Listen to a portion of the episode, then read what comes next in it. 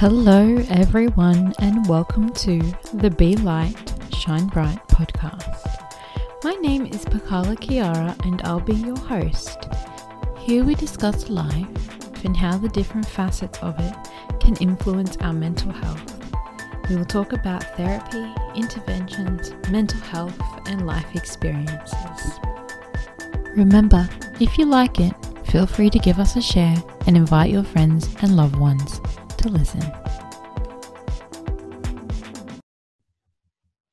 Hi everyone. This week's podcast is the second volume of our conversations about ASD, and I have Johnny here with me again. If you haven't listened to the first volume of our conversations about ASD, you can go back and have a look. They start at episode 15. Last week I split the conversation for ease of listening. It went on for a little bit too long, so I just split it so you can listen to it in easy 20/30 minute segments. But this is conversation number 2, and I have Johnny here with me again. Hi Johnny. Hello. And for this volume I wanted to talk about communication and socializing with ASD and what things impact that for us, or how it looks like for us, or how it feels like for us, even if it doesn't come across that way to other people, just what might be going on for someone who has ASD, and not just for how it feels for Johnny and I, but maybe for other people with ASD.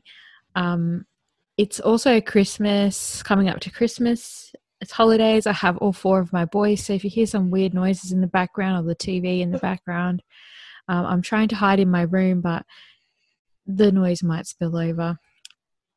So we'll see how we go. So, socializing. For many people with ASD, this is probably the thing where I guess you could say we might stand out more to other people. People might think, yeah, probably a bit daunting as well. Yeah, it's a bit stressful for some or most people on that spectrum. I think it's where it stands out that we're a little bit different too. Mm-hmm. I'll use the word unique, but other people might use the word weird. Definitely the most word I've gotten to describe me is weird. Mm. Which is another social thing. I never took it as something bad. I always was like, "Thank you." Yeah, and that's like a social confusion. Yeah, people don't usually like being referred to as weird, or, but for us, it's probably just something that almost we're proud of, because I like being memorable and unique, and we have strange names as well, so I think we're kind of conditioned to that in our family, and our mum's a bit eccentric as well, so we're kind of used to that. It's always a compliment. But I notice a lot of other people with ASD get a bit self-conscious about being referred to as weird, and it can hurt their feelings as well, so that's something to keep in mind. Just because someone's different doesn't mean you have to call them weird. There are many different words that you can say instead, like unique, special, and in a nice way, not special in a derogatory way. I say like, "Oh my gosh, you're so funny." Yeah, different. Make me smile. Yeah, you can use compliments, and I have a whole nother podcast on compliments and kindness. But you can think of different ways to give people compliments. It doesn't have to always be based around someone's physical appearance. Can be about someone's qualities and about the different things that they bring to you as well. Something to keep in mind. But so a lot of people perhaps find people on the spectrum to be a little bit awkward. There's a number of reasons for this, especially when it comes to communication. And one of those is like special interests. A lot of us are very focused on something that we really enjoy, and it's like something we really like to talk about, and we might interrupt people, or if someone has the same interest we might get really excited. And it's good if that person's just as passionate as you, but sometimes they might think that you never let them talk, or you're talking over them. Rude. Yeah. Or you're trying to make it about yourself, but most of the time we're not really. We're just like that excited that somebody else likes it as much as we like something. Johnny and I talked about our special interests a little bit last week, but for us, we both have the special interest of people and people watching and observing and figuring people out. And as Johnny said last week, that's also ties into like us trying to understand and trying to be normal or fit in or just figure out, put people together. But also I find it really interesting why people are different as well. Me too. It's so intriguing. And I love people's stories, and that's another reason why I became a counsellor. I love to listen to people's stories and help them make sense of it or reauthor it or that kind of thing.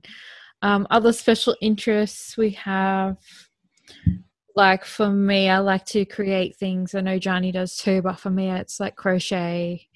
I like to sing. Yeah. I think singing and music ties in with my stims. It helps me to calm down if I'm creating a sound in my chest. Yeah. Reading. You love reading. I love reading. I get obsessed with like specific shows or books. I like the fantasy genre with reading, with...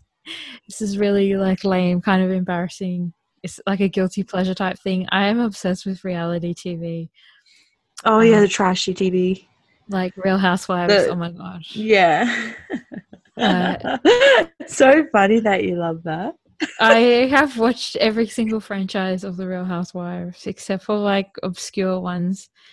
But I have like an app just completely devoted to reality TV, and it's mostly Real Housewives. I have gotten into Below Deck, which is about like the people that work on super yachts. That's but, so like, funny. I haven't watched Kardashians, but I probably would get into it. It doesn't appeal to me at the moment, but I never thought Real Housewives would either. So see how we go. But they're like obscure, so I don't think people would look at me and think I was into that, but.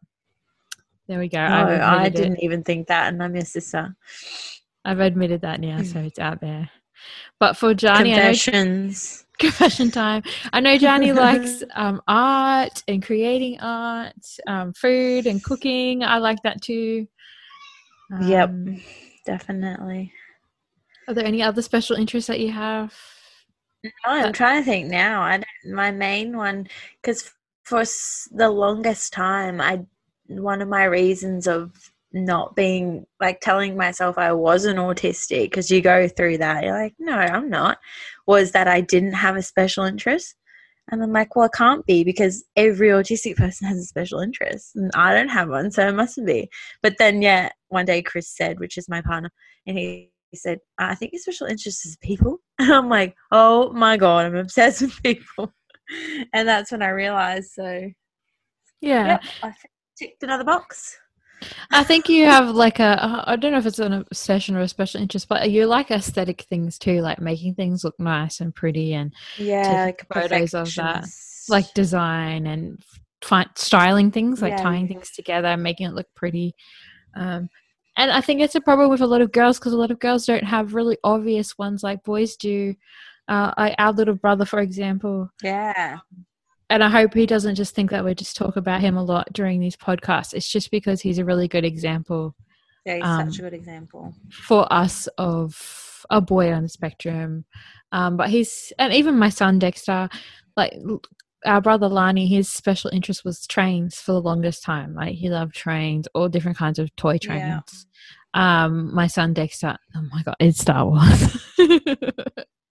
So it's like really obvious. Definitely Star Wars. When they have a special interest. He also had a Doctor Who phase where everything had to be the same color as the TARDIS. If you're a Whovian out there and you know what I'm talking about, everything was TARDIS blue. Everything, like even his Easter parade hat.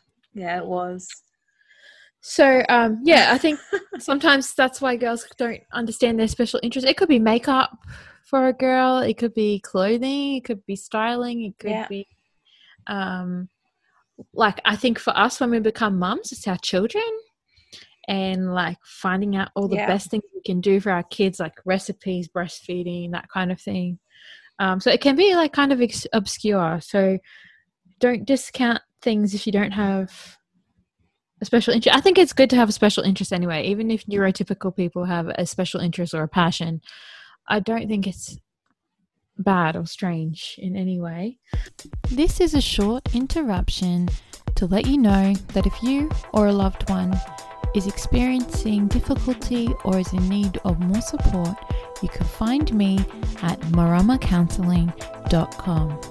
Be sure to check out the audio resources page also, where you'll have access to a number of free resources that will help you to feel relaxed. Be sure to take advantage of my 20-minute free initial session. I am also on Facebook, Instagram, and Twitter. Can't wait to work with you.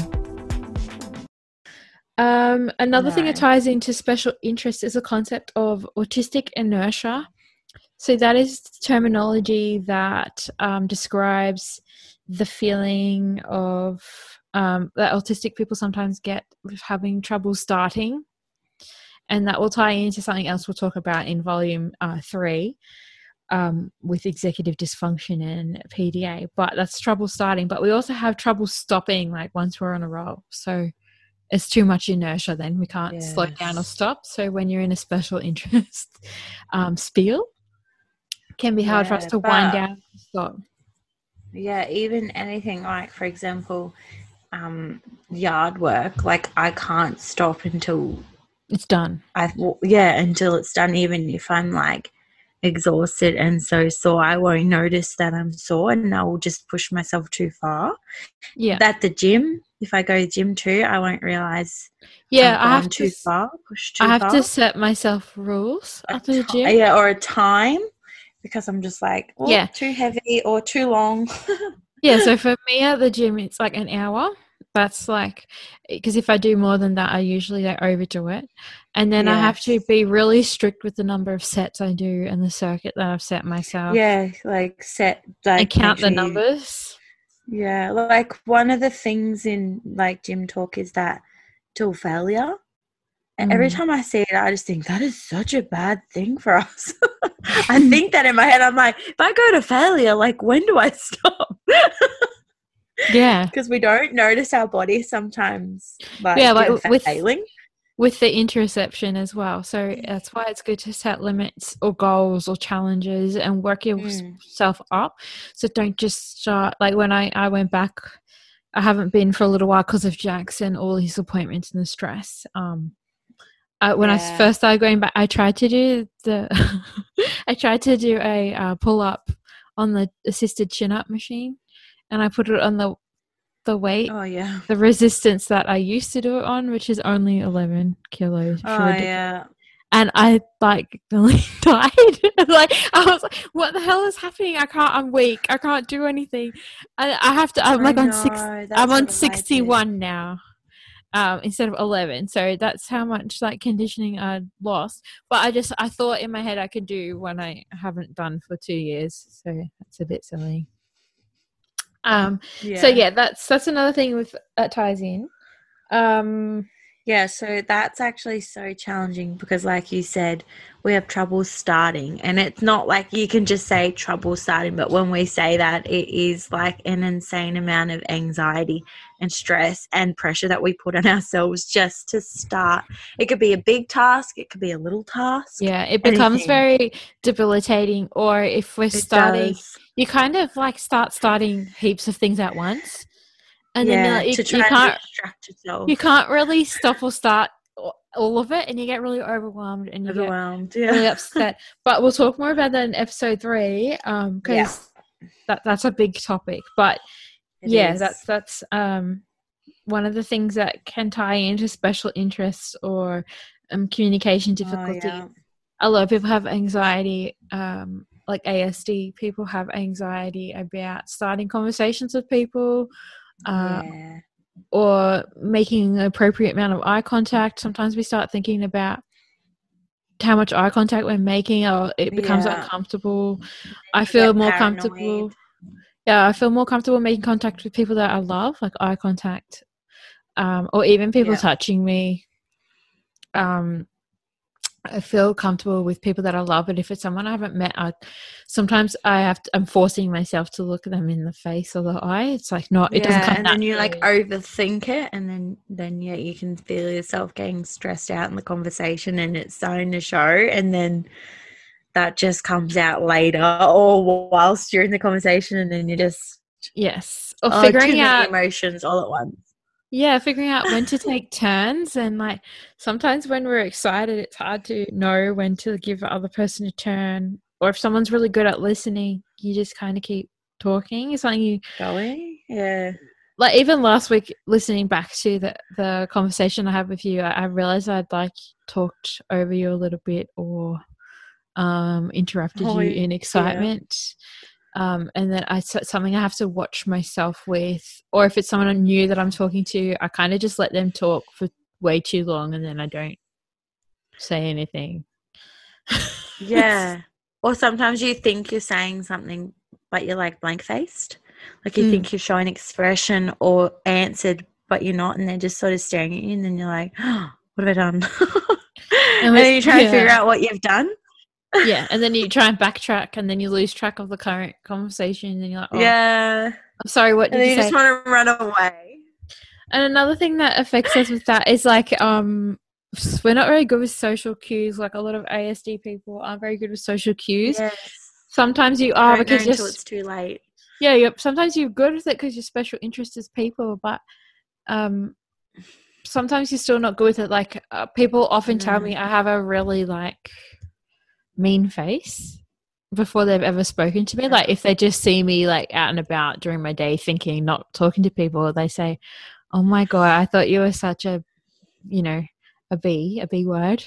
I thought you were an angry person, or that you didn't like me, or you're a snob, or you're stuck up, not approachable. I'm like, what? I didn't realize my face like showed just like no expression or cranky expression, or I didn't look approachable. Yeah. Because sometimes I do look approachable, and I have way too many people talking to me. And it's like, why are people talking to me? Why are they? Well, that I was just about to say, I'm like the opposite. I'm always smiling and like look like I want you to come over to me, but I don't. So I used to get like, especially when I was younger, it took me the longest time to get the balance because I must have looked so happy and approachable, but I actually didn't want anyone near me or talking to me or looking at me. So then you'd get it more, and I had to learn how to cope with that. Yeah. And notice what my face was doing. Yes. So a lot of ASD people have trouble with expression and conveying what they're actually feeling inside, and sometimes this is on purpose or sometimes this is not on purpose. There's another thing called masking. And that's when it's almost like you're playing a character that like fits in better with everybody else, because if you do what you actually wanted to do, everyone would not like you or wouldn't be a friend or tell you to go away or think that you're angry or weird or it's kind of like you're pretending to be someone else, but it's not because you're trying to be fake, it's because if you're trying to cope and function. Yes, you're trying to cope and function and fit into what everybody else thinks is okay. I'm okay at doing it to a degree. Like if I think about myself, I was really good model student at school. But obviously it was exhausting because when I got home I'd be really like mean to my sisters, or I'd tell them to go away. I think I was really overstimulated and I needed quiet time, and I didn't get that at home. So I would lock myself in the room or be nasty so my sisters would leave me alone. And sometimes I wasn't even being nasty. I was just being brutally honest, and they're just tired too. They thought that I was nasty. So I just had nothing left to be nice anymore or smile. But the other thing too with masking is, for me, like I don't like the attention. So if I'm masking to look like don't stand out as much, then I don't get as many people commenting on my behavior or what I'm doing with my body, like my stims or anything. So I used to put a mask on, you know, so that people were like, I got yourself. Less attention. Yeah. And then I would feel more calmer because there's less eyes on me.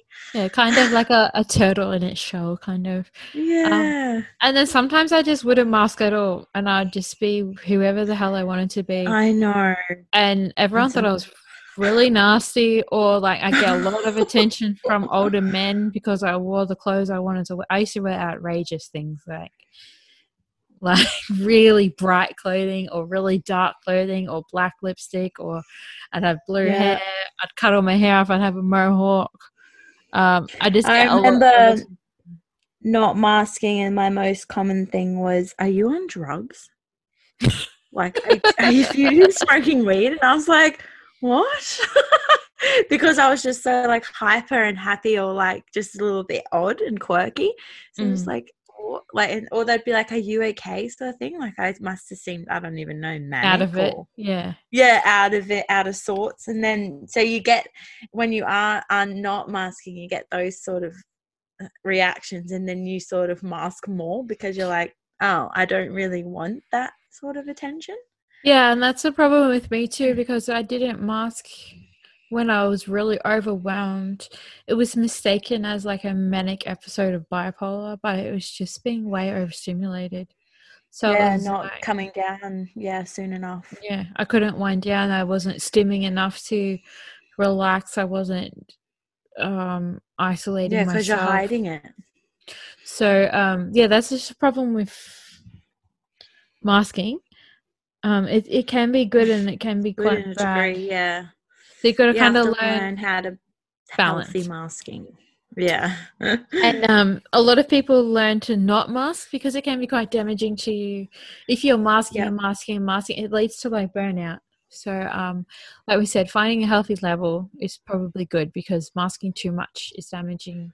Masking not enough burnout, or identity problems, insecurity problems. Yeah, like even creating a whole nother alter ego that's really unhealthy if it's just something that only you know about.